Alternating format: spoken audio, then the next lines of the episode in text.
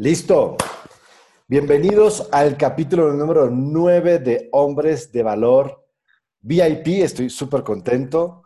Em, súper contento porque la historia que les voy a compartir hoy, estoy absolutamente seguro que va a ser muy inspiradora para ti que escuchas este podcast, para ti que sigues esta comunidad de hombres y que, como le decía al entrevistado de lujo que tengo hoy, que los hombres normalmente no hacen comunidad, pero yo he decidido hacer una comunidad porque creo que tenemos mucho que aportar ya que esa condición de hombre nos obliga en ocasiones a ser como el macho, recio, eh, y obviamente eso eh, nos aleja de lo que sí las mujeres hacen de manera natural, que son tener comunidades, y los hombres no. Entonces, hoy tengo un invitado muy especial que lo conozco hace algunos meses atrás y tuvimos la oportunidad de desarrollar un proyecto personal y, y en ese proyecto personal se dio la historia, escuchen muy bien, donde leí su historia y apenas la leí, inmediatamente dije, lo quiero tener de invitado en mi canal de Hombres de Valor. Así que es una persona que tiene algo muy, muy padre que contarles. No se vayan, quédense de toda la historia. Vale mucho la pena porque si tú o alguien que tú conoces ha tenido una infancia difícil, ha tenido una infancia compleja, y se vuelve esa la excusa de por qué no consigues muchas cosas en la vida, Jesús es la encarnación de una persona que tuvo todo para haber fracasado en la vida, sin embargo, hoy es un hombre tremendamente exitoso, digno de admirar, digno de seguir, digno de trabajar con él, y su temple, su disciplina y su capacidad es lo que verdaderamente inspira, o a mí me inspiró, como estoy seguro lo va a inspirar a muchos de ustedes. Entonces, bueno, sin más preámbulos, bienvenido Jesús. Jesús Alejandro Rosas Alba, ¿no? Jesús Rosas o Jesús, como, como tú quieras, Alejandro. ok, Jesús, pues, oye, muy contento y de antemano quiero agradecerte por haber aceptado la invitación a, este programa, a este podcast. Eres muy generoso con, con la introducción. Ya eres tú un podcaster. Mejor agarrarte ahorita que cuando ya estés en, las nubes inalcanzables. No, no, no, la, base no se pierde, mi querido Jesús, la base no se pierde. Oye Jesús, pues como le comentaba yo a la, a la comunidad de hombres de valor, eh, yo leí tu historia, me impactó muchísimo, pero qué mejor que escucharla de tus propios labios. Cuéntanos un poco de quién eres tú, en qué entorno naciste, cómo creciste, y al final vamos a llegar a lo que al hombre exitoso que eres hoy, admirable, padre de familia, profesional, ejecutivo y que además tiene una actividad que ayuda a muchísima gente y que bueno, ya ustedes se van a enterar un poco más. Cuéntanos un poco de ti, quién eres, de dónde eres. Cuéntanos, te escuchamos Jesús y te vemos. Me gustaría, Alejandro, empezar, claro, vamos a, a llegar a ese punto finalmente, pero me gustaría empezar por lo que comentabas acerca de, que a los hombres se nos dificulta hacer comunidad, porque creo que ahí está el, valor de, este encuentro, que para mí es eso, es una charla con café. Yo no sé si tú te hayas preparado, pero mira, yo acá... yo sí me tomo mi café. Salud. Salud. Y esto entre hombres es bien difícil, ¿no? Estamos más acostumbrados a, a reunirnos en torno a una pelota de fútbol, a una cerveza, a, una reparación de un carro o de casa. Eso es lo socialmente aceptable entre hombres. Entonces, eh, reunirnos para hablar de nuestra vida se me antoja a mariconería. sí. Pero entonces tendríamos, estás rompiendo con, con esa estructura que a las mujeres se les da muy bien. Que los hombres nada más necesitamos un, un empujoncito para, para que se den cuenta que somos más sensibles que cualquier mujer del mundo. Así es. Eso nada más que a nosotros nos, nos educaron, dirían los lingüistas, nos programaron para, para reaccionar de otra manera. Pero, pues bueno, vamos a entrarle a, los, a las emociones intento llorar en algún momento de la charla para que sea más emotivo y a, ver si tenemos más seguidores. Entonces, voy a, llorar en algún momento de mi vida.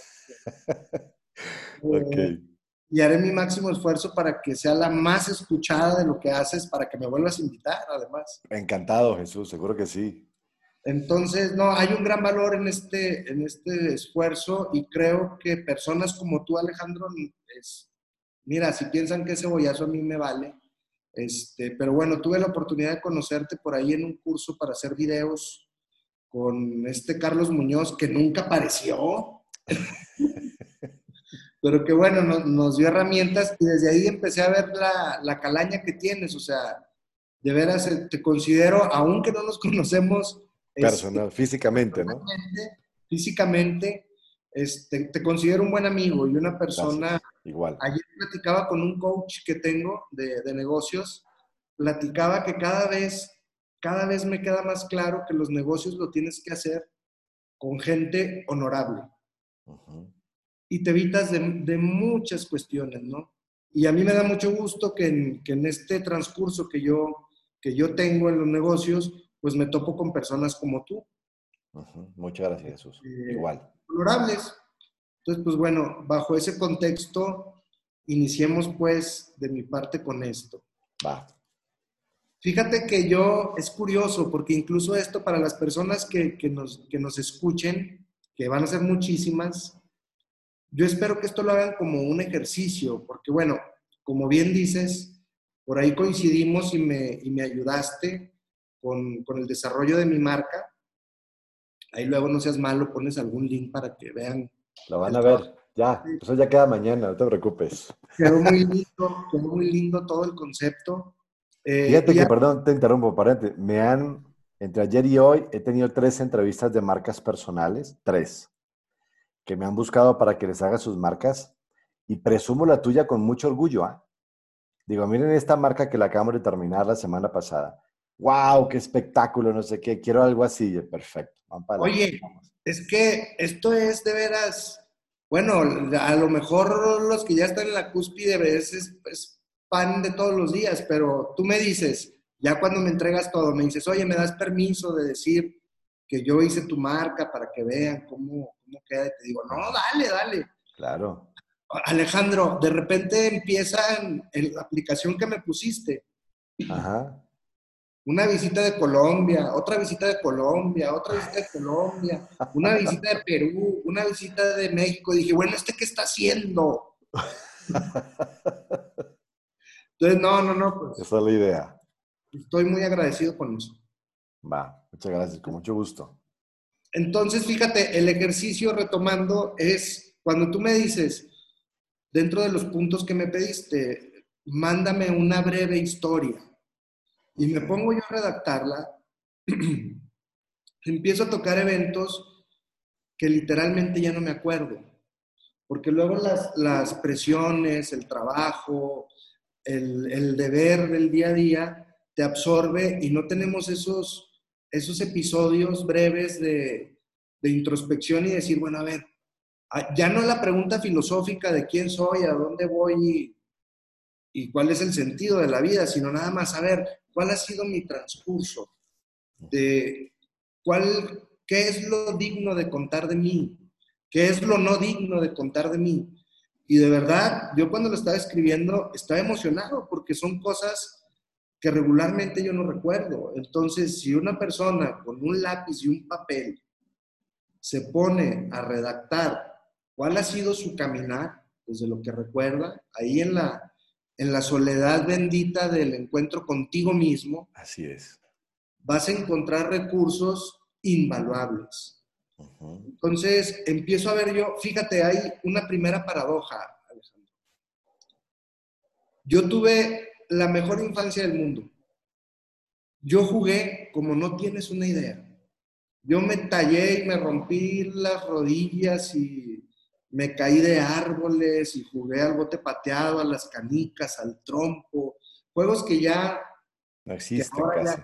Ya, no existen. Yo me reí como no tuve, como no he vuelto a reírme en toda esa infancia. Y al mismo tiempo, aquí empieza, yo creo que el perfil de, de lo que ahora soy.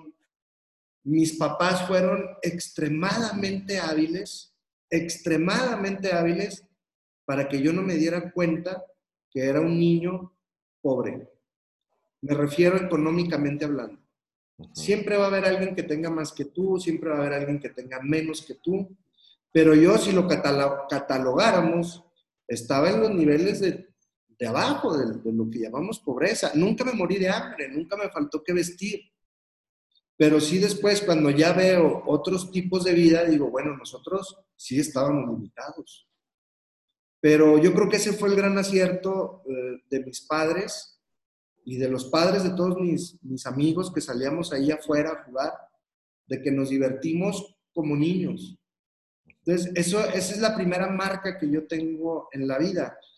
Y desde entonces, Alejandro, yo no sé por qué, no, no, no ha llegado hasta allá mi análisis como para atribuírselo a alguna persona. Siempre se me dio el estar pensando en hacer algo para tener dinero. ¿Desde cuándo sientes tú que empezaste con esa, con esa cosquillita de, de, de, hacer dinero? ¿En qué momento recuerdas? ¿En qué etapa de tu vida? Yo creo que a los siete años yo ya tenía una mesa fuera de mi casa, con malines, mazapanes, churritos, salsa valentina, unas galletas deliciosas, las saladitas, se pueden decir marcas. Ojalá que los de la mesa se pongan las pilas y te den una lana porque estamos diciendo la vida. Estamos haciendo publicidad. Estamos haciendo publicidad, entonces se tienen que mochar ahí contigo para, para algo. Entonces, fíjate, esas eran súper vendidas, eran unas, una tableta de galletas, que es la tableta grande que venía en la caja. Entonces, esa les untábamos mantequilla y luego les poníamos salsa valentina y las vendíamos a peso la tableta yo ya tenía ese changarro. Y como me gustaba este, jugar mucho al fútbol y no podía estar en el changarro, entonces me hice empresario y contraté a alguien que se hiciera cargo del changarro mientras yo me iba a jugar. En ese entonces una prima, este, mi prima Conchita, y siempre me robaba, siempre. se, comía, la ganancia. Comía la ganancia, se, tomaba mis frutsis, se comía mis sándwiches, siempre. Aquí es mi prima hermana, este, ahora está en Monterrey, un saludo. Pero fue mi, fue mi primera empleada. Ya. ¿Menor que tú o mayor que tú? Fue la primera persona que creyó en mi proyecto. Ok, veámoslo así. ¿Ella era mayor que tú o menor que tú? Eh, nos llevamos, le llevo como por algunos meses de edad. Ok, casi iguales, ok. estábamos en la misma y nos divertíamos como locos todos. Éramos unos 20 chiquillos ahí afuera de la casa enloqueciendo a todos los vecinos. ¿Tú eres de? Mira, yo soy de Torreón, Coahuila. Aquí hay una colonia que se llama San Joaquín. Torreón tiene un poco más de 100 años.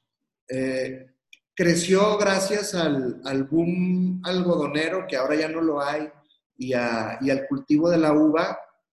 Y lo que ayudó mucho el desarrollo de esta ciudad es que aquí fue estación ferrocarrilera. Estamos hablando de, de la época de, de Villa, de, okay. de esa etapa. San Joaquín, donde es la colonia que yo soy, es de esas colonias, son de las primeras de Torreón. Son de... Las antiguas, donde nació la ciudad prácticamente. Primeras son de las primeras, o sea, es como si tuvieras aquí a, ves cómo se ven cuando te pasan películas de Cuba, hace cuenta que así se ve ese, ese tipo, las personas en, las, en la tarde sacan su mecedora y se sientan allá afuera y, y conoces al vecino, entras a su casa, bueno, ahora ya no, ¿verdad? Ya no. También es una de las, de las colonias más conflictivas de Torreón en cuanto a pandillerismo, en cuanto a drogadicción, en cuanto a es, una colonia violenta. O sea, yo recuerdo que siempre me decían, oye, no, es que ahí, este, ahí te golpean en esa colonia. Pues a mí no, porque yo ahí vivo. A ti sí, porque no eres de ahí, ¿no? Entonces, vengo de un barrio, un barrio bravo, uno de los barrios bravos de acá de Torreón. Hay varios, San Joaquín es uno de ellos, sin duda. Yo me eduqué en, en, ese contexto, con cosas maravillosas, Alejandro. Cosas maravillosas como entrar a la casa de tu amigo sin, sin tener que tocar la puerta y abrir el refrigerador y agarrar agua. hasta el hecho de que literalmente si te hace falta una camisa, el otro se la quita por ti. Pero también... Eso, es lo maravilloso que se ve en esos sitios, ¿no? no todo es malo. Hay gente, hay gente en barrios muy violentos que son verdaderamente colaboradores y te cuidan y lo que tú quieras. ¿ah? Porque son códigos, son códigos. Pero así como hay ese tipo de códigos, también hay otras cosas que no, que no abonan mucho al, al crecimiento, ¿no? Es decir, pues de repente es cultivo de drogadicción, de, pandillerismo, de conflictos, este, pero sin duda, yo soy de la hermosa República de San Joaquín y para mí es un orgullo venir de, de, ese barrio, ¿no? Eso a mí me marcó y me dio un, un sentido de, cómo vivir la vida, este, en colaboración con los otros, eh, honrar al, mayor, respetar al, papá, saber defenderte cuando alguien, cuando alguien se quiere meter contigo, sin, sin que me haya hecho yo un broncoso, ¿no? Pero sé levantar la voz cuando, cuando se necesita. Hay que hacerlo. Sí, porque si no te robaban las canicas o te quitaban el lonche. Entonces, pues, pues sentías el miedo, pero sabías qué iba a hacer, porque además si ibas con tu papá te iba a ir peor. Te iba a decir, ah, pues ahora por pendejo le voy a pegar yo también si no se sabe defender. Claro. Entonces, pues, ¿cómo no aprender así? o aprendías o aprendías aprendía o aprendía. Y luego viene una virtud más de mis papás. ¿Ves tú que ahora, por lo menos yo que antes, ahorita no estoy haciendo consulta por, porque de repente me toca viajar mucho y no me puedo echar un compromiso. Eh, pero ves que veía que papás luego te dicen, es que mi hijo ya no quiere ir a la preparatoria, mi hijo ya no, quiere, ya no quiso hacer la secundaria, no quiso hacer una carrera. Pues mis papás nunca me dieron esa opción, Alejandro. Yo nunca tuve esa opción. Por mi mente nunca pasó el que yo no iba a estudiar. Yo desde la primaria sabía que iba a estudiar, no sabía todavía qué, pero sabía que tenía que estudiar, porque otra opción no la había, no, podía, no había elección. Entonces, eso me, orientó a que, pues que yo tenía que irme por el camino de la escuela que eso era lo que a mí me tocaba hacer porque esas fueron las palabras que tanto papá y mamá me recalcaron en el sistema nervioso central. A usted le toca estudiar y a nosotros todo lo demás. Entonces, pues bueno, ese fue el primer, el primer impulso, ¿no? Vale la pena decir, con mucho orgullo lo digo también, que mi mamá hasta la fecha te puede vender todo habido y por haber, desde una medicina hasta una bolsa, un perfume, lo que se encuentre más barato te lo da con un margen de ganancia y, así ha sobrevivido. la vena, la vena de comerciante, la vena de negociante. Ella se, ella se encuentra unos, unos calcetines en 10 pesos y te los venden 15. Entonces, así ha sobrevivido. Mi papá toda la vida ha sido vendedor, este, pero literalmente de calle, o sea, de esos que traen sus accesorios de coche y te dicen, cómpreme el forro de volante, cómpreme el desodorante. Y, esos dos señores, con ese trabajo, sacaron a este psicólogo en una de las escuelas costosas de acá de, Torreón, que es la Universidad La Salle, este, que es de donde egresé. ¿Cómo lo hicieron, Alejandro? Todavía no me lo explico. Esas son de las cosas, Jesús, que, que uno a veces, no sé tú qué opinas, pero uno a veces ve, no digo toda la gente de esta generación, no digo toda la gente que uno hoy en día se encuentra, pero uno escucha historias de nuestros padres, de nuestros abuelos, ¿sí? Y uno dice, ¿cómo lo hicieron? O sea, tu mamá comerciante que se la rebuscaba, literal rebuscaba, como lo entiendo, tu papá vendedor de calle, o sea, con recursos increíblemente limitados, pero con valores que, hoy, te, hoy te hicieron lo que eres, ¿sí? Y uno dice, hay gente hoy que tiene mucho más que tus papás, mucho más, y, les va mal. O, sus familias se, se, destruyen, teniendo mucho más, más formación, más educación y más cosas como la que el mundo hoy nos provee. Pero en aquel entonces tenían solamente su cuerpo prácticamente, su cuerpo, su salud, y vámonos a la calle a, levantarnos la papa. Y, y, uno dice, órale, sí, tiene razón. Entonces me parece muy interesante porque te van dejando una enseñanza para toda la vida, como evidentemente tú lo estás compartiendo. Claro que sí, porque no, no, no hay otra, no hay otra opción, Alejandro. Este, es, es, una educación en donde no hay mucho margen de maniobra a, a, desviarte. Mira, yo tuve todos los elementos, te lo digo sinceramente, Alejandro, para haber, haber estado ahorita en una de las esquinas de, de mi barrio con una caguama y con un, este, con un trabajo en una maquila en donde me pagan los viernes, este, y luego ese pago, comprarme el pantalón de moda y dejar para vivir esa semana en lo que me vuelven a pagar. Porque esa es la forma de vida. porque, porque eso es lo que se replica. Pero sin embargo, yo tuve la fortuna de que siempre hubo gente a mi alrededor que me invitaron a ver otra vida. Y yo recuerdo que que yo decía, pero no por menospreciar eso, porque bueno, le puede funcionar a, cierto tipo de gente, pero yo decía, yo, yo no quiero esa vida. Yo, yo quiero ser diferente, yo me visualizaba de otra manera, me visualizo incluso de, de otra manera, ¿no? Eh, y bueno, eso pues me dio las ganas de, de estudiar, y de, y de enfrentarme a lo que seguramente te has enfrentado tú cualquier persona que se mete a estudiar seriamente, ¿no?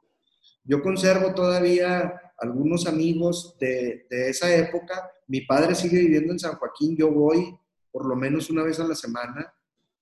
Y, y todavía esos amigos me decían, ¿te acuerdas cuando íbamos a invitarte para irnos a jugar al fútbol o irnos a un baile y tú estabas estudiando? Pero sí, sí me acuerdo. Y dicen, y ahora nosotros estamos batallando más que tú. Pues esos son los precios que uno tiene que, que pagar. En ese entonces uno no es tan consciente, pero le encuentras el valor a las desveladas, al tener que chutarte todo un libro de anatomía general. ¿Por qué demonios? Si, si yo voy a ser psicólogo, ¿por qué me ponen todo un libro? Pues porque estaban educando otra mística de, cómo ver las cosas, ¿no? De la preparación, de, tener elementos. Mira, ahora por lo menos yo me encuentro ante una persona que me habla de algún malestar físico y no soy médico, pero sé de lo que me está hablando. Claro, claro. Pero eso uno lo ve eh, en su momento, lo padece uno, ¿no? Pero eso es lo que te va forjando y, y te va dejando un carácter, Alejandro, finalmente, que es lo más importante que es lo más importante. Ahora, la trayectoria, pues yo no sé si fue complicada, porque yo nada más sabía que era lo que yo tenía y que era lo, que iba a hacer. Yo, por lo menos hasta la secundaria, pues fue muy de la mano de mis, de mis papás, ¿no?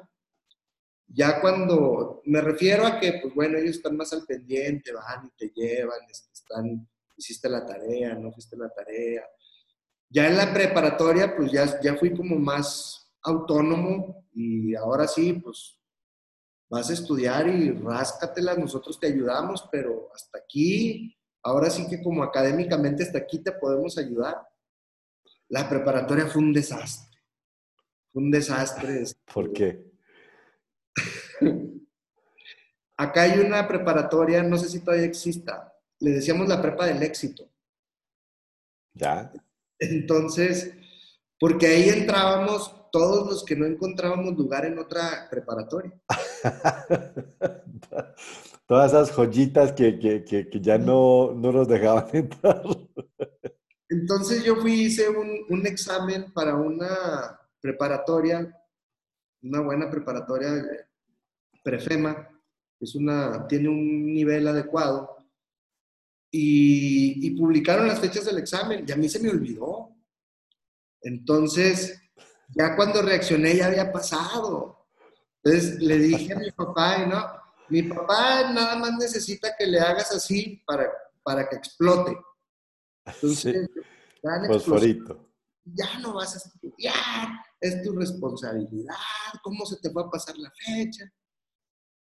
Pero resultó que tenía un conocido de, de la Universidad Autónoma de Coahuila y, y, esa preparatoria estaba vinculada a la universidad y ah, ahí entraba cualquiera. Este, mm, parecía una penitenciaría, la verdad, o sea. Alejandro, le pagábamos a los profesores para que nos pasaran. o sea, una mata de corrupción desde ahí. no, no, no, Eso no estaba bien. Pero curiosamente ahí fue cuando decidí ser psicólogo. Porque a la única clase que entraba y le ponía atención era la de psicología. Me gustaba, me gustaba muchísimo. Y ahí fue cuando decidí que quería ser psicólogo. Ah, mira. Entonces, de ahí, acá en, estoy, yo egresé en el, en el 2000, o sea, hace 20 años.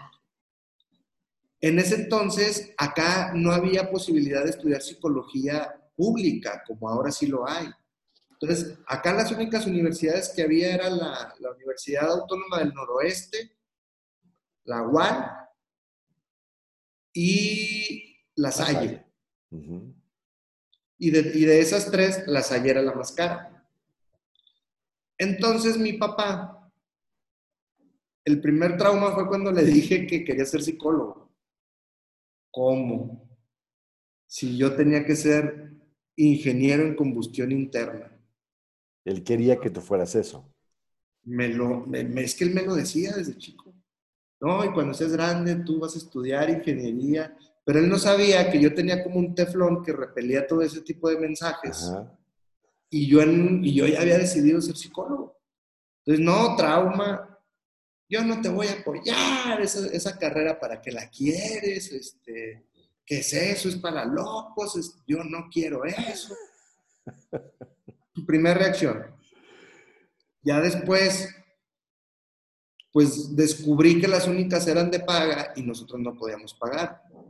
Entonces yo intenté, y qué bueno que no se dio, irme a estudiar a Monterrey, a la, a la, Universidad Autónoma de Nuevo León. ¿Esa es pública o privada? Sí, es pública, es pública. Entonces, y además tiene muy buen nivel académico a nivel nacional. Entonces, intenté irme para allá, pero mi papá me dijo que ni pensarlo, y qué bueno, ¿eh? Porque en ese entonces yo lo que quería era fiesta, diversión. Tenías que 18, 20 años por ahí, ¿no? Estamos hablando de 18 años, 19 años. Estabas en todo el, todo el despertar. No, sí, luego te imaginas Monterrey, o sea, comparado con Torreón, una urbe, ¿no?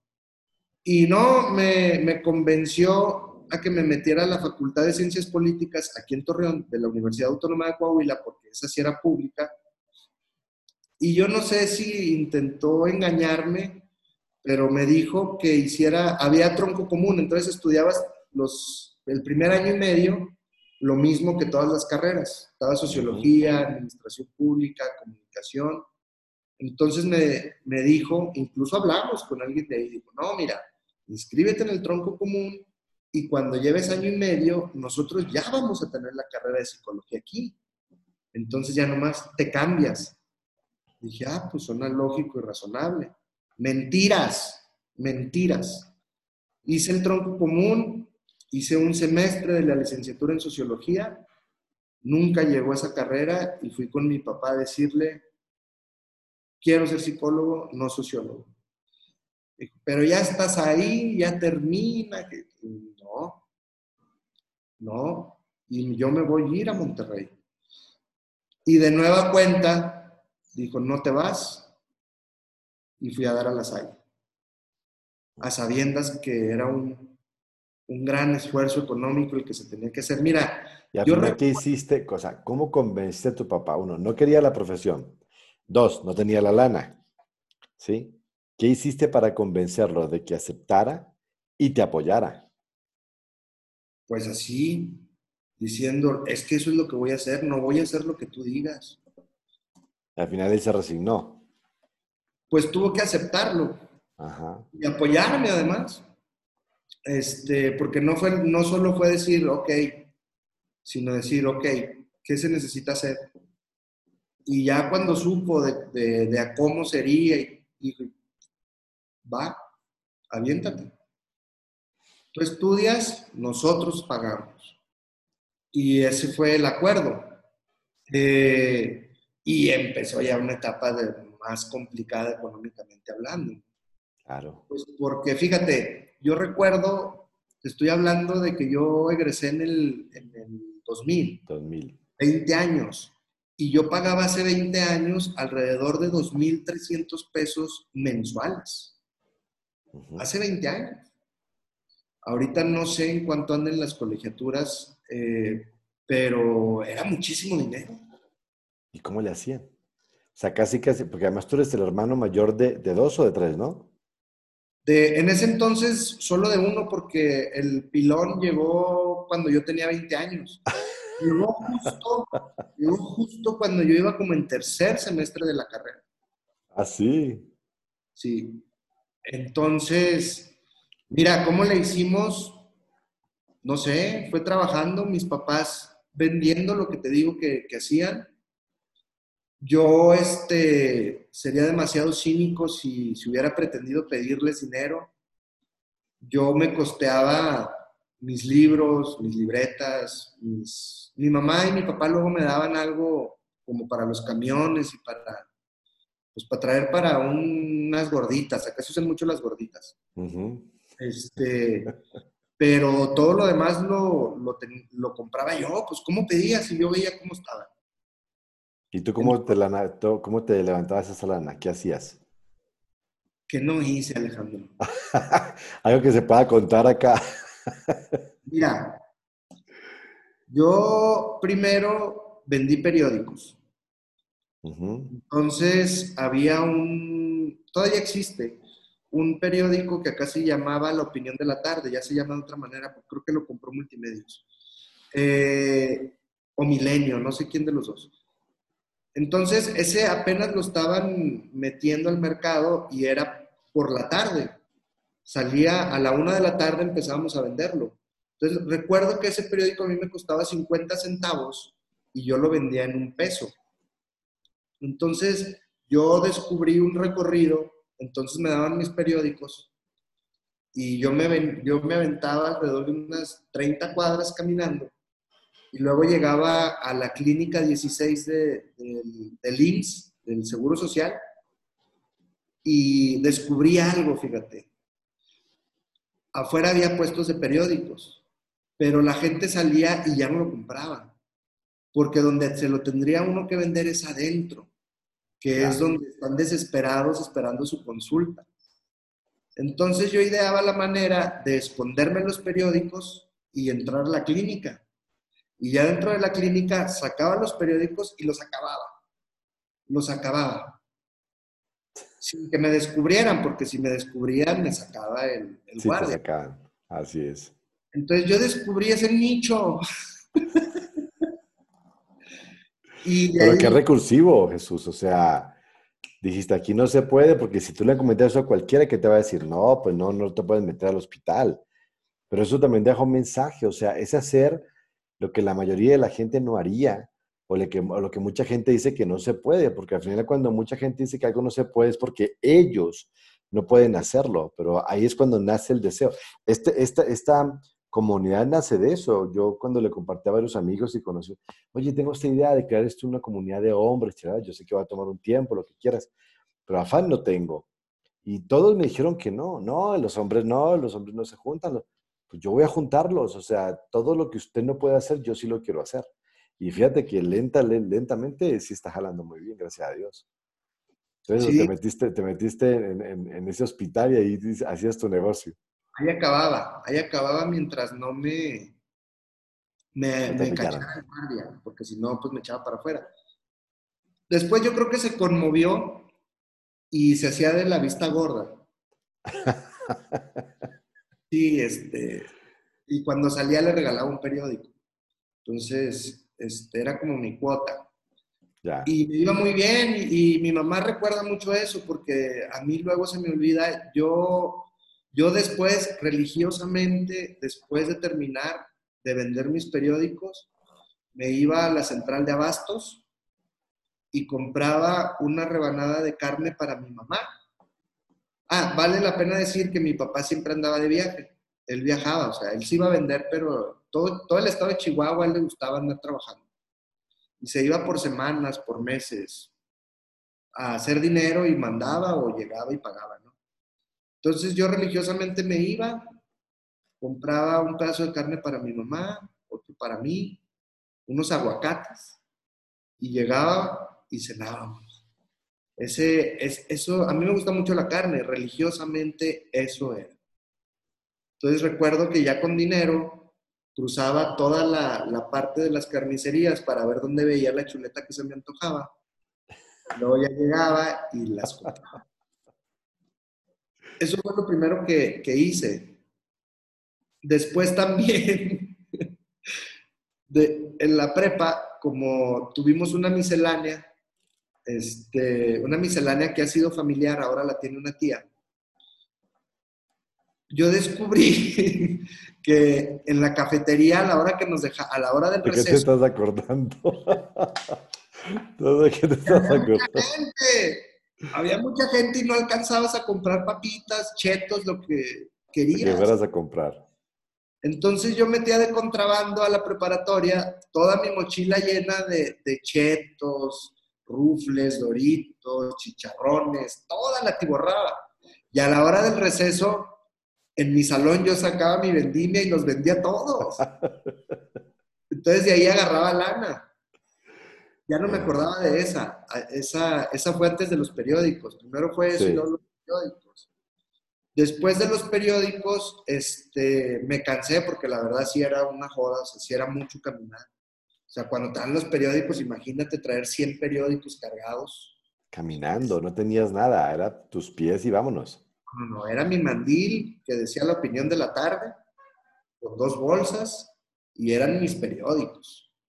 Ah, Y me dejaban en una esquina y, a y a- me dejaban a la una y a las seis llegaban, por, llegaban a que pagara o, o devolviera lo que no vendí. Entonces no había un día, no había nada.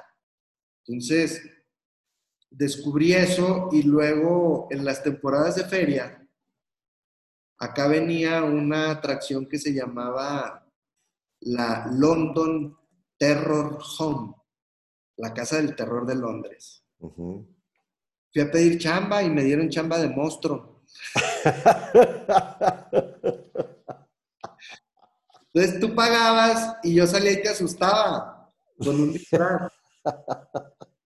Ahí trabajé como dos años también. eh, A dos años. Acá viene un mes entero la feria, entonces cada año yo iba un mes entero a trabajar. Ah, ok, ok, ok. Este, y en lo que no trabajaba ahí, trabajaba de mesero. De mesero. Primero en un restaurante, este, sirviendo comida, y luego después conseguí chamba de mesero en un, en un bar aquí nocturno, este, que era por las noches, porque pues yo estudiaba por, yo entraba a la, en la escuela a las 7 de la mañana, en la universidad. Entonces yo, yo tenía que trabajar de la tarde a la noche. Entonces yo trabajaba de 7 de la, no- de la tarde, que era la hora de entrar, a 2 de la mañana. Entonces, Prácticamente no dormías nada. O sea, llegabas a tu casa tornadísimo, dormías unas horas y vámonos. Vale la pena decir que todas las materias que reprobé fueron las de las 7 de la mañana. Porque o llegaba y me dormía ahí, o no llegaba a las 7. Claro, claro. Entonces, yo, yo reviso mi Cardex y todas las de las 7 de la mañana fue con las que tuve problemas. No claro. reprobé muchas, ¿eh? en, en toda mi trayectoria escolar reprobé alrededor de cuatro materias. Ya. Y de esas, tres eran de la- a las 7 de la mañana.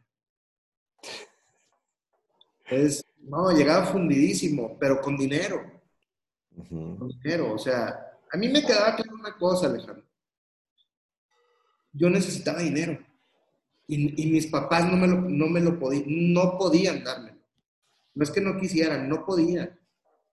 Quizá me lo hubieran dado, pero yo, yo veía cómo estaba la situación en la casa, o sea, yo veía que no teníamos margen como para decir, ay, ahora quiero ir, quiero otra comida. No, pues era lo que había ese día. Sin despensa, o sea, nosotros no fuimos una familia, nosotros no, yo no sabía lo que era una despensa. Comían al día. Sí, o sea, ¿qué es lo que vamos a comer? Y se compraba lo que ese día se íbamos a consumir y ahí tú no tenías que unas latas de atún o... Repito, jamás, nunca un día me quedé sin comer, pero no había esas cosas, o sea, eso yo descubrí que eso hace la gente, que tiene su despensa. Yo no sabía que eso se podía hacer. Y luego yo iba a la casa de, de, algunos amigos de la universidad. Y yo decía, no puede ser, tenían un cuartito de pura despensa. Decía, ¿puedo comer esto?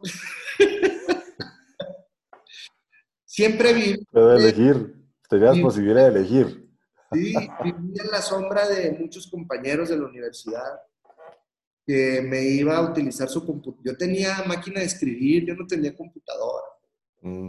este, entonces, pero bueno, Naomi, una muy buena amiga, los primeros años vivía en su casa en época de exámenes, porque además ella también tenía una máquina de escribir eléctrica, que era mucho. De la manual eléctrica sí era otra historia. Sí, sí, sí, o sea, ya no tenías que estar ahí con las teclas y lo que se te juntaban cuatro arriba y oh, los tenías que bajar y ya manchaste la hoja y te equivocaste, va de nuevo. Así es. Los márgenes con una regla. Y ella tenía una máquina de escribir eléctrica, entonces pues yo iba y, y aprovechaba ese recurso. Y luego después me iba a casa de otro, de Ricardo Carrillo, que a la fecha es mi compadre también. Este, ahí tenía, tenía el paquete porque tenía computadora y además él era muy desesperado y escribía muy rápido. Entonces él me ayudaba, yo le dictaba y él escribía y, y viví mucho tiempo de su alacena y de su, computadora. Con Manuel Blanco. De su alacena. Con Laura de la Torre, otro. Entonces, como que también para no cargarme con uno, luego me iba con otro, luego con otro, luego con otro. Pero hasta que alguien me regaló una computadora, ni me acuerdo quién, la verdad. Este, pero esas de las primeras, de las que tenías que poner uh, Word y luego no sé qué, y luego ya entraba y, y no funcionaba bien. Entonces, viví mucho tiempo de los recursos de mis compañeros. Este, y gente muy bondadosa, los papás de ellos, de todos ellos que, que te mencioné, muy generosos. Este, Te recibían bien en tu casa y eso. Sí, sí, sí, sí, este, y así la pude hacer, Alejandro, así la pude hacer. Recuerdo mucho que yo veía cómo estaba la situación en la casa. Por lo menos eso sí fue dos veces. Cuando se llegaba el, final del año, yo iba a, ahí donde están todos los administrativos, y pedía una hojita que se llamaba baja voluntaria. Porque yo veía que mis papás, pues, le echaban todo el corazón y decía ahí, la culpa, ¿no? Decir, híjole, ¿cómo, ¿cómo estudio yo si estoy viendo cómo están ellos? Y llenaba mi baja voluntaria.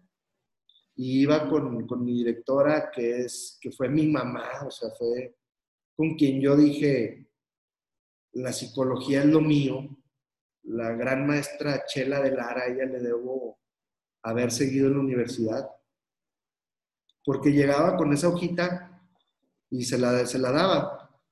Y ya ella la, la leía, ya me decía, siéntate.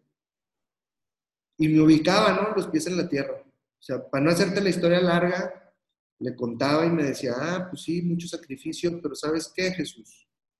Chuyito. ¿Sabes qué, Chuyito? Eso le toca hacer a tus papás y a ti te toca estudiar. Y agarraba la hoja y la tiraba. Así que te espero el próximo semestre. Ah, era, era bien difícil eso, ¿eh? Y regresaba al próximo semestre. Y yo era de los que, estando en el salón, llegaba el, el hermano Gabriel, bien malvado, Este, y nos sacaba porque no habíamos pagado. Pues era su función, ¿no? Este, ya nomás venían los exámenes y antes de que, de que, de que empezara el examen llegaba, tocaba la puerta y Jesús Alejandro Rosa Salva, bla, bla, bla, no tienen derecho a presentar examen. Delante de todo el mundo. Sí, sí, sí, sí. Durante, delante de todo el salón. Y tocaba ir y subir con el rector, hacer antesala y decirle, mire, es que yo le juro que sí le vamos a pagar.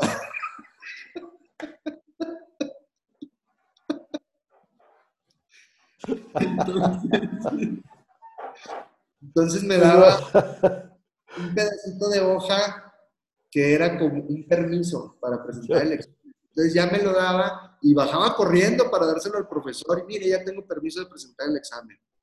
Y pues ya presentaba el examen. Pero así fue en los cuatro años y medio de la universidad.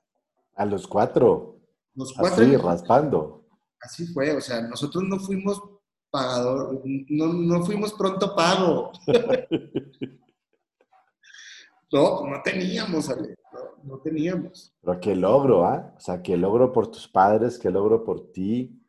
Lo que te decía esta maestra me parece muy, o sea, muy duro, pero a la vez muy real, como, como si te están apoyando, eso tienen que ver tus papás y tú estudia. Tu forma de compensar es, haz las cosas bien, o sea, termina bien tu carrera, porque imagínate que un papá haga todo ese esfuerzo porque a lo mejor los hijos sean bien desordenados y bien desmadrados, hubiera sido una cosa espantosa. No fue tu caso y, bueno, hoy, es, hoy eres el resultado de todo eso que viviste. En el Inter, Alejandro, en el Inter, cuando me cansaba de trabajar de noche, hay un tío que siempre ha sido un ángel detrás de mí, que siempre había, me ha ayudado mucho. Él puso una fábrica de bloques, de estos bloques que se usan para la construcción. Entonces él fabricaba esos bloques y vendía cemento y cal. ese, eso era su negocio. Y yo me iba a la fábrica de blog, pero no creas que al mostrador. No, me mandaba a la pala, a la máquina para hacer los blogs, y eran blogs de prensa, no como las máquinas que ahora ya están más automatizadas. Era echarle paladas a la máquina revolvedora, y luego echarle el cemento, y luego el agüita para que se revolviera, y luego ya salía la, la, la mezcla, y esa mezcla se, se vacía manualmente con pala a, una, a la máquina. Esa máquina tiene una prensa que a base de vibración va prensando el, el material hasta... Pero es una máquina que la manejas con, con, toda la mano, o sea, tienes que ir prensando manualmente. Y ya cuando está, dos sacan el blog y se lo llevan ya hecho. Entonces, a mí yo entré en la pala, que es lo más pesado. Pero fácil aprendí a manejar la máquina porque era lo menos pesado. Entonces yo, yo me iba todos los días por la tarde y los sábados todo el día.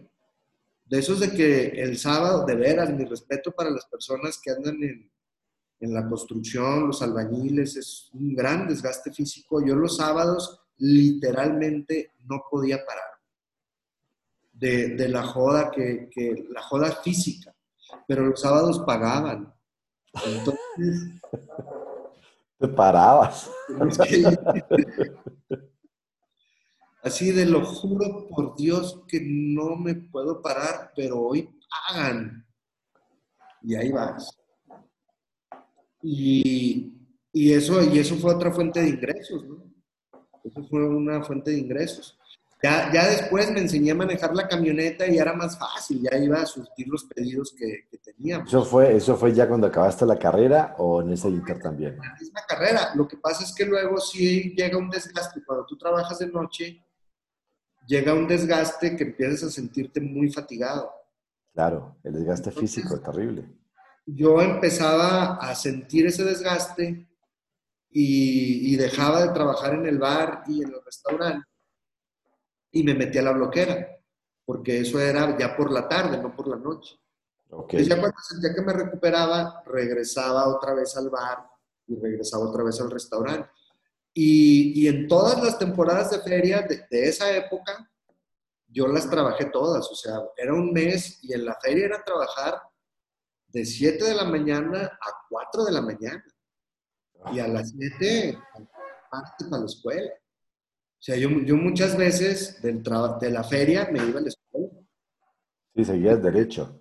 Prefería no dormirme porque sabía que si me dormía no me iba a despertar. Oye Jesús, y ya una vez, ¿en qué momento te saliste de tu casa? ¿En qué momento decidiste terminar la carrera? Leí en tu historia en aquel momento de que, bueno, te, graduaste, empezaste a trabajar ya como psicólogo, creo que en el DIF o en...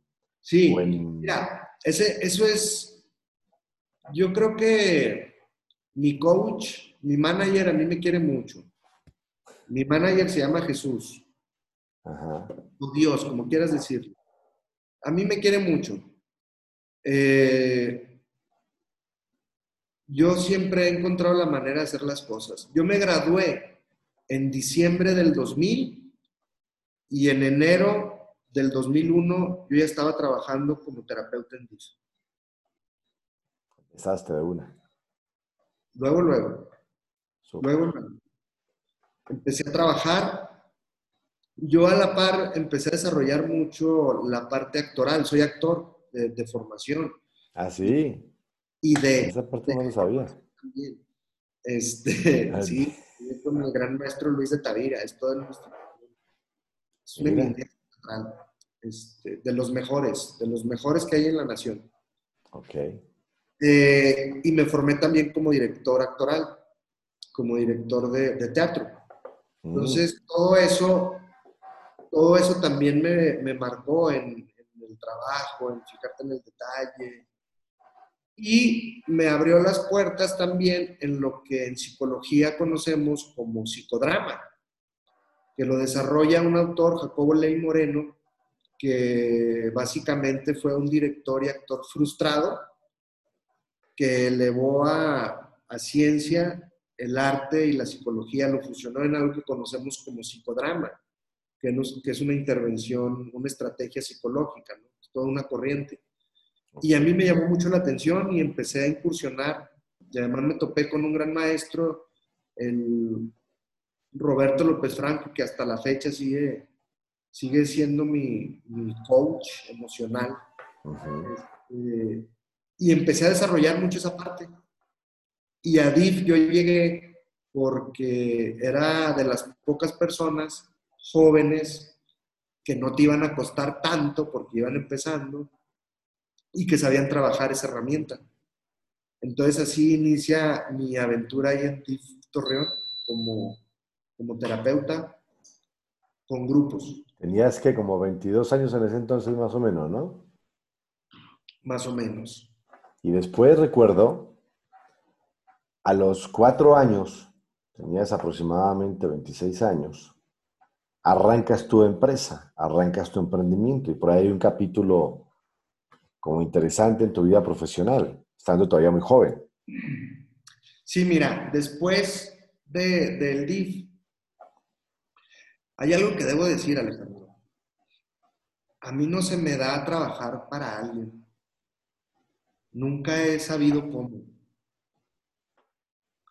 Porque veo cosas que pueden ser de otra manera y a veces no son tan, tan bien recibidas. Tan flexibles para, para entenderlo, ¿no? Los Así, o así como la, la, misma energía que tuve para decirle a mi papá, yo no quiero ser eso, es la misma energía que en todos los trabajos he tenido para decir, no estoy de acuerdo con eso. todos te echaron, ¿no?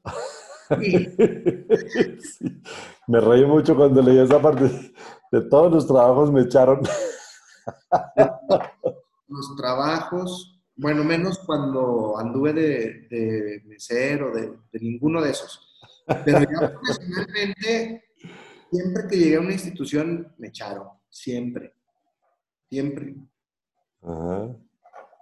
Entonces entendí que si quería trabajar bajo como yo concibía el trabajo, pues tenía que crear mi empresa. Entonces creé... este... Perdona, ¿tú de dónde crees que nace es interesante lo que tú estás diciendo. Conozco gente así. Em, a mí eso me llegó muy tarde. Yo trabajé 17 años de empleado. Fui buen empleado y respetaba y seguía, o sea, fui un buen godín, como se dice. Luego arranqué mi emprendimiento y ya pues me volví independiente y ya no tolero la posibilidad siquiera de que de, volver a emplearme. Lo contemplé hace un par de años que después de que cerré mi empresa y me empleé un mes y me retiré, o sea, te juro, y era un buen empleo, pero yo me sentía muy extraño, me sentía súper extraño, súper incómodo, empecé a dormir muy mal y, me retiré. Dije, no, es que definitivamente ya no está en mi ADN ser, ser empleado. Pero a mí me llegó tarde. ¿Qué crees tú que detonó o en qué momento de tu vida sientes tú que marcó esa situación de que tú tenías un problema? Yo lo llamo así, sin ser como, sin ser tal, tal vez es un concepto que yo le pongo. Hay gente que tiene problemas con la autoridad. Cuando digo problemas con la autoridad es porque hay gente que tiene un punto de vista diferente al de su superior y no puede soportar que no, que no sea escuchado, que no sea tomado en cuenta, que es parte de lo que te pasó a ti. ¿Qué crees tú que detone que una persona sea esa, ese ADN, esas ganas, ese deseo de ser emprendedor o de ser jefe, por llamarlo de alguna forma, ¿no? Por colocarle cualquier término. Déjame, aprovecho para prender la luz porque ya está bajando y dale, dale. quedando oscuras. Va. Es para tener un poquito de, de luz, ¿no? Yo creo, Alejandro, que está muy íntimamente relacionado con... Hay una personalidad que por ahí este, revisamos, no recuerdo el nombre. Eh, cuando yo leí eso, nos lo mandaron cuando estuvimos este, en el curso con Carlos, de Carlos Muñoz. Eh, mira, a mí siempre me ha caracterizado algo yo siempre tengo que estar pensando en algo nuevo. Entonces, yo soy muy bueno para desarrollar algo nuevo y que funcione, pero yo no me puedo quedar ahí. Yo, yo puedo ver que se siga haciendo de esa manera que fue concebido, pero yo tengo que pensar en algo más.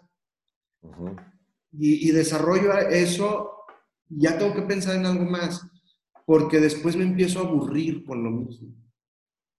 ¿Tienes algo de hiperactividad? Yo pensaba que eso era malo, ¿eh?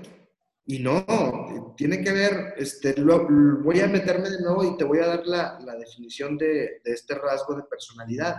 No tiene que ver con la hiperactividad, tiene que ver con un desequilibrio mental. no. Lo dices tan propio que te lo estaba creyendo. Algo tendrá que ver. No, tiene que ver más con una inquietud mental, Alejandro. De estar generando siempre algo. Yo, yo no puedo estar en un. Yo no puedo estar en un mismo proyecto por mucho tiempo. Tiendo a la aburrición. Necesito enfrentarme otra vez a la adrenalina de la incertidumbre del emprendedor de no saber si eso va a funcionar o si va a funcionar, si voy a perder o voy a ganar. Yo necesito eso. Eh, y es, es una mentalidad muy inquieta. Hay personas que, mira, qué bueno, porque también ayudan al desarrollo, que pueden estar en una línea de producción haciendo la misma tarea repetitiva toda una jornada laboral. Yo admiro eso, yo no puedo. ¿Tu caso? no, no, no puedo. De hecho, de hecho, cuéntale a la, a la, a la audiencia, a la gente que escuche y vea esto, que a mí me causó mucha simpatía. Todo esto, recuerden, nace de que yo leí la historia de Jesús porque desarrollamos su marca y, y, me llamó tanto la atención que por eso lo invité y hoy está conversando con nosotros. Pero tienes, él es el CEO de una empresa que se llama Capacitarte, que es una empresa de consultoría empresarial muy exitoso en el norte de México, trabaja con empresas muy grandes y, esta empresa la tienes ya hace casi 14 años, ¿no? Sí, la iniciativa nace por ahí del 2005, 2006, hasta la fecha. Y hoy. Pero además les comparto que cuando estaba leyendo, bueno, yo pensé que él solo hacía eso, o sea, porque así lo conozco. Pero el año pasado tuve la oportunidad de saber de que tiene un negocio, un, bar, bar restaurante, algo así, que se lo regaló a sus padres. Pero además tiene una purificadora de agua. Pero además tienes unas, ¿qué? Unas chivas, una... 26 chivas. Estamos viendo ganado.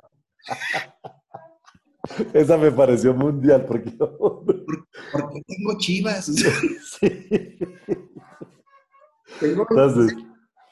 No, y espera, estamos, estamos viendo, porque yo creo que eso lo aterrizamos en unos dos meses, vamos a poner un gallinero. es que, ¿por qué me meto en eso? Pero... Pues, ahora, ¿cuál es el objetivo de las chivas? El objetivo de las chivas es generar también. Sí, claro. Y ahorita ha sido más gasto que ganancia, pero, pero creo que vamos a empezar a hacer cajeta, empezar a, producir derivados de la, leche de cabra, pues. Ok. Entonces tienes las chivas, tienes una embotelladora de, agua, ¿sí? una purificadora de agua. Purificadora. Sí. Que también. Tienes en, en proyecto lo del gallinero. El gallinero, ese está en proyecto. Ok, y obviamente la empresa más grande que tienes, que es la de consultoría, que es esta, este es tu, toneo. ¿Y tienes algo más ahora? Y tengo la, tengo la productora de, de, Genta, que estamos empezando a hacer este, videos para YouTube. Ah, mira. Y estamos también en Facebook. Y estamos empezando a hacer videos con la metodología que, que aprendimos. Ajá nos estamos hallando cosas muy interesantes, ¿eh? porque aún sin serlo, ya hay varios negocios que nos dicen, vengan a hacernos un video y les pagamos. Entonces yo no sabía que eso lo podía hacer. Entonces creaste una productora, o sea, creaste un equipo de gente que sabe qué hacer. Ya este, mira, lo que te dije al principio, ya me queda claro que los negocios son con gente honorable. Entonces, ahí, contradiciendo toda la teoría de negocios, estoy haciendo negocios con amigos, con gente que quiso entrarle y decir, Simón, no le sé ni yo, vámonos, vamos a darle. Qué bueno que no sabes, no estás contaminado, pues, no sabes cómo... Es una gran ventaja, así es. Qué bueno, así no vas a tener en tu mente que debe ser así mejor descubramos cómo debe de ser. Claro que estoy yendo en contra de muchas pautas, ¿verdad? Pero me vale un kilo de chetos. Entonces, estamos divirtiéndonos mucho y están empezando, estamos empezando a encontrar un estilo que es muy diferente, que es muy difícil, pues. A decir, bueno, este es nuestro sello, nuestra marca. Y ahorita con videos muy bobos, muy dirigidos a, a generar suscripción y a generar tiempo de visualización porque queremos ser youtubers. Entonces, por ahí tengo un grupo de loquitos este, armados con cámaras y micrófonos y computadoras para editar videos que están empezando a, a ver que podemos divertirnos por ese lado. Finalmente ah, nos tenemos que divertir, Alejandro. Si no, esto si no, no jala. Si no te diviertes en lo que haces, no jala. Totalmente de acuerdo. No, no jala. Y lo que, y lo que fíjate que lo que empieza como, como algo que te divierte mucho, ya no te cansa, ya no te aburre y al final te va bien porque le colocas toda la energía y todas las ganas. La verdad que eh, me parece que tu historia es una historia muy admirable. Yo creo que mucha gente que la escuche, ojalá de gente joven que la escuche, que, que es un gran mercado porque los podcasts que es el principal formato de este, de este programa, aunque también lo tengo publicado en Facebook, en Instagram y en YouTube, porque se me ocurrió la locura de que hacer un podcast y vamos a hacerlo por todos los canales, por todo lo grande como me gusta. Eh, la idea es que mucha gente que en su momento vaya en su coche o vaya donde vaya, esté escuchando esta historia y me gustaría finalmente, Jesús, que nos compartieras como, hicimos un recorrido desde tu infancia tan difícil, la dificultad de tus papás, cómo estudiaste, hoy eres un hombre exitoso. Y digo exitoso porque eres una gran persona, y lo digo públicamente y lo sabes, así te percibo. Eh, eres un hombre exitoso empresarialmente, eres un hombre exitoso económicamente, además tienes una linda familia, tienes tus dos hijas, eh, eh, tienes un equilibrio, o sea, tienes un, tienes un todo que eso vale mucho la pena hablarlo, porque es que hay gente que asume que el éxito es solamente em, tener dinero o tener poder, ¿sí? Y eso es muy respetable para aquel que lo conciba como tal, pero es un concepto muy personal. Yo pienso que una historia como la tuya tiene que ser una historia inspiradora que motive a la gente que diga, mire, no importa cómo nazca, porque al final usted no elige cómo nace ni dónde nace. ¿Estamos de acuerdo? Pero tú eliges cómo vives, cómo creces y, hasta cómo mueres. ¿Sí? Obviamente sin, sin, sin, sin que se malinterprete mi último contexto de cómo mueres. Pero me refiero a que eres un hombre ejemplar para la sociedad, para tu familia, para tus hijas, para la gente que tenemos el gusto de conocerte.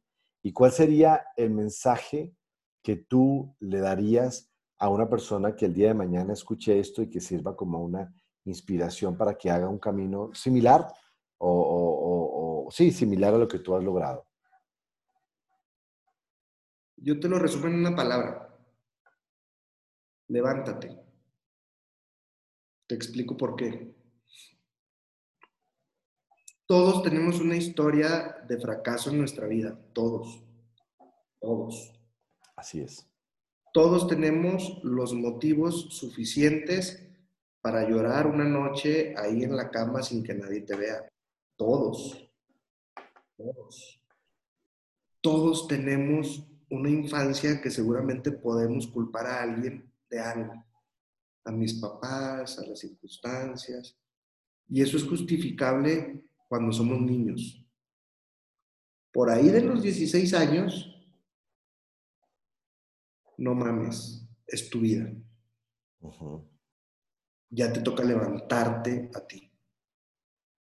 Ya de los 16 años para adelante, deja de culpar a tus padres, la situación económica, la falta de dinero, no ten la depresión, lo que tú quieras. Hazte cargo de tu vida levántate. Eso es algo que yo me repito muchísimo, levántate. Eso es lo que tenemos que hacer. Historias de fracasos, Alejandro, ¿cuántas te vienen a la mente? Las que quieras. ¿Y por qué unos sí nos levantamos y otros no? En, alguna ocasión, Roberto López Franco, que te digo que es, y de verdad te lo digo, eh, no, no estoy bloqueando, o sea, yo cuando siento que necesito ir con el psicólogo, yo tengo mi psicólogo. Sí, todo psicólogo tiene su psicólogo, eso sí lo sé. Un psicólogo que no tenga un psicólogo, no, no le diga psicólogo y no vaya con él. Un psicólogo que no ha pasado por un tratamiento psicológico, no sabe cómo es esto. Léjese, de ese psicólogo. Entonces, yo determinado tiempo voy a casa, a, que además montó un consultorio muy lindo ahí en lo que era su casa, y me dijo algo que a mí se me quedó grabado, porque luego tienes eventos, Alejandro, que, te pegan y te sacuden. Un conflicto con tu esposa, este, una infidelidad, una traición de un socio, una mala experiencia. Y me dijo algo que a mí se me quedó muy grabado. Me dijo, es que cuando tú sientas eso, tienes que hacer algo al respecto que te dé la sensación que estás afrontando esa situación algo. No te puedes quedar ahí. No puedes quedarte en la reflexiva. Haz algo, lo que sea. Algo que te diga a ti mismo, a tu cuerpo, a tu mente, que estás haciendo algo al respecto. Que genere esa sensación. Entonces, siempre que a mí me pasa algo así, tengo que hacer algo al respecto.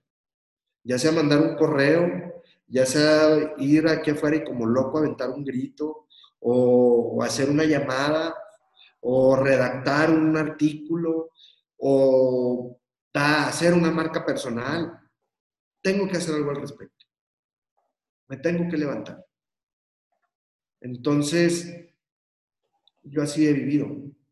Y yo creo que eso le puede funcionar a muchas personas.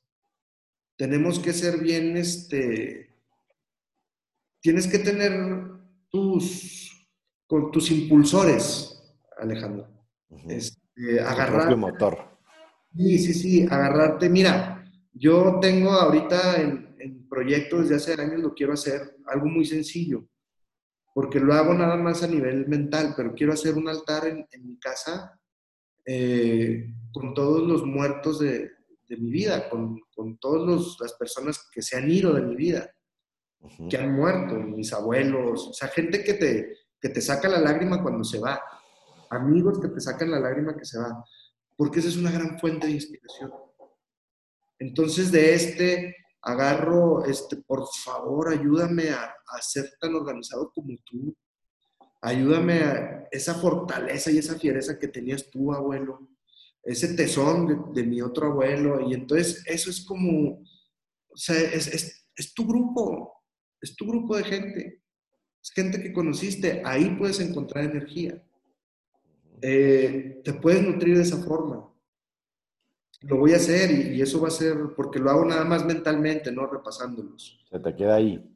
Sí, para mí ha sido una gran fuente de inspiración.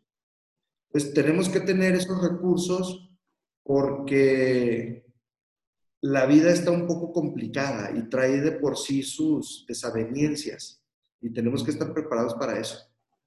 Tenemos que tener eh, la estrategia para encarar eso. Esas son dos y, que las puedes hacer de una forma muy, muy inmediata. Son como unos rituales, todos tenemos rituales. Sí. Que te pueden acompañar en tu vida para, para jalar ahí ese poder que a veces uno no siente. decir, o visualizar, ay, ¿qué me diría este maestro? Me diría, pues, ponte las pilas y entra al toro. Levántate, como dices tú. Levántate. Me parece súper enriquecedor lo que acabas de decir. Yo creo que me quedo, nos quedamos con, con esa frase de, hazte cargo de tu propia vida, ¿no? O sea, al final, date la oportunidad de llorar, date la oportunidad de sentir, date la oportunidad de caerte, de fracasar, date la oportunidad de sentir las cosas que normalmente a los hombres nos dicen que no debemos sentir, por ese concepto machista de que tú eres el hombre y tú no lloras, que es parte de lo que yo cuestiono mucho. Yo tengo dos hijos hombres y cuando uno de ellos, uno de ellos particularmente a veces le cuesta llorar, yo digo, hijo, llora. Sea, ¿quieres llorar de coraje? Llora. ¿Quieres llorar de tristeza? Llora. ¿Quieres llorar de, de rabia con tu hermano? Llora. ¿Quieres, estás enojado conmigo? Llora. Porque, porque no fue lo que nos dijeron a muchos, ¿no? Usted no llora, usted es un barraco, usted es un hombre, usted no sé qué. Y yo creo que si uno aprende a, a vivir eso, porque es humano, y aprende a levantarse, que es la palabra con la que cerramos esta, este capítulo, que por lo demás creo que va para mucho más. Creo que vamos a programar otro, otro capítulo, mi querido Jesús. Tú dime, yo quiero ahorita colgarme de tu fama. vamos, vamos a programar otro, porque creo que podemos tocar otros, otros temas muy interesantes del mundo empresarial, que tú has pasado por eso, y esa inquietud que tú tienes, a mí particularmente me encanta. Yo no, yo no tengo esa inquietud o no la tuve en el pasado, fíjate. Yo toda la vida tuve un solo empleo, una sola empresa y cuando cerré esa empresa me quedé en el aire y hoy, hoy por hoy sí digo, no, no, no, hoy sí no. Hoy ya tengo cuatro, gracias a Dios tengo cuatro negocios que estoy emprendiendo, también con todo el impulso y toda la gana, porque creo que son cosas que la gente tiene que entender y la gente tiene que, que aplicar, pero, pero hacernos responsables de lo que, de todas nuestras decisiones, buenas o malas, son nuestras. ¿sí? Y dejar de echarle la culpa al mundo y a los papás y a la sociedad y al país y al gobierno y a, y a todo, ¿no? Que la gente es buenísima para quejarse, pero cuando, cuando uno eh, adopta esa palabra que yo personalmente la voy a adoptar, levántate, ¿sí? Con la que tú estás cerrando esta parte de este mensaje a hombres de valor VIP, pues hay que tomarla, hay que levantarse todos los días. Creo que el mensaje es muy completo, es muy positivo, de lo cual estoy infinitamente agradecido, mi querido Jesús. Claro que sí, creo que ahí lo podemos resumir. Eh, es inquietud, o sea, hay que meterle a la mente inquietud, que, que no se... Mira, está descubierto que las neuronas no, no mueren como nos... Bueno, sí mueren como nos dijeron, pero se regeneran así, o sea, Y eso tiene que ver con la inquietud mental. Nada más para, porque ahorita se me vino a la mente hace como cuatro semanas, ves que ahorita está la pandemia. Ajá. Pues bueno, eh, en mi pasar descubrí a alguien que hace gel antibacterial. Entonces dije, ¿por qué no compro por tambos? Lo hago en microdosis y lo mando a vender. Ahorita las gasolineras, porque está muy bajo el precio, hay filas. Dije, hablo con el de la gasolinera y ahí lo vamos a vender a muy bajo. Dije, ya cállate y ponte a darme Ya, ya estaba investigando quién podía hacerme los, los tarritos. Están 25 pesos, son como 12 mililitros, es un pillaje en las farmacias Guadalajara. O sea, eso yo lo podría hacer por 5 pesos y con un margen de ganancia del 50%, pero...